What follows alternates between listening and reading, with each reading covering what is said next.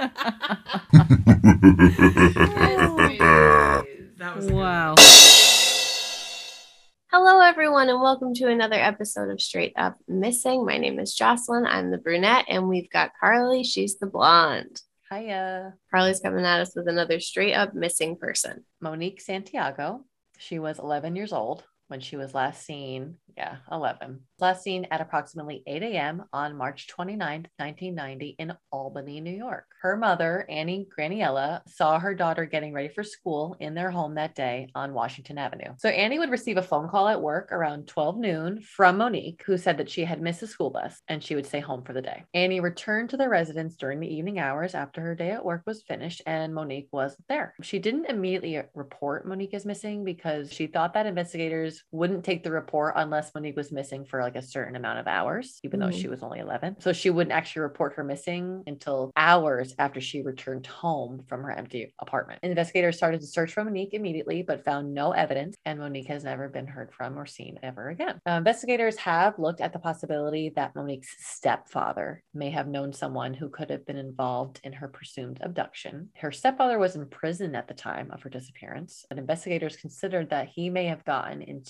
some sort of altercation with an inmate and that maybe the inmate abducted Monique to get revenge towards him or an inmate instructed someone else to grab Monique. They later determined that his prison sentence had no relation to her disappearance. Now, this is where there's a really sketchy part to the story. An adult male acquaintance of Monique. So right away, no, no, no, no. I'm sorry, what? No. She's 11. She's 11 years old. So, and to call yourself an acquaintance of a kid, like, no. no.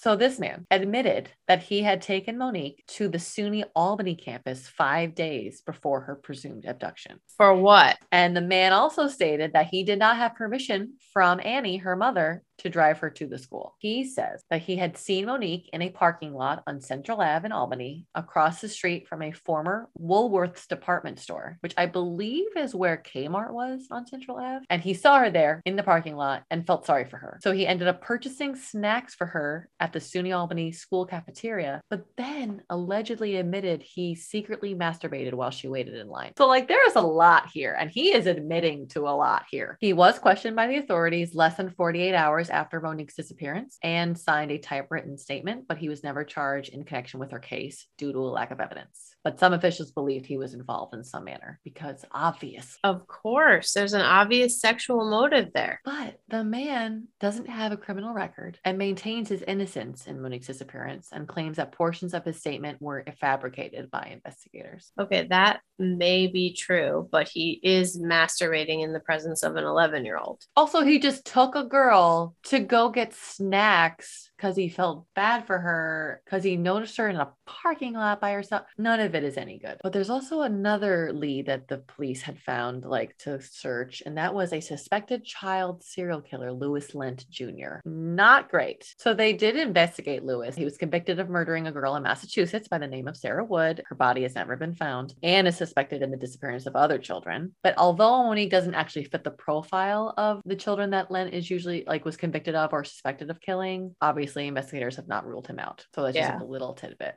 Even though personally, the quote unquote adult male acquaintance is just Disgusting. disgusting and too coincidental. But Monique and her mom Annie had moved to Albany from New York City in the late 1980s after a murder was committed in front of their former residence. Oh and authorities looked into the possibility that someone harmed Monique because they believe she may have witnessed the crime, but they didn't find any evidence to support this theory either. Unfortunately, both Annie and Monique's stepfather died of AIDS related causes after her disappearance, never finding out what happened to their daughter. Foul play is obviously possible in her case and suspected, but it remains unsolved. Monique would be 43 years old at the time of this recording. She is described as a Hispanic female with black hair and brown eyes. She was 4 foot 11 and 90 pounds at the time of her disappearance, with gaps between her teeth and a birthmark on the back of her right leg. Her nickname is Pebbles. She was last seen wearing a turquoise blouse, blue jeans, and black shoes. Anyone with any information regarding Monique's disappearance or her current whereabouts is encouraged to call the Albany Police Department at 518 462 8058.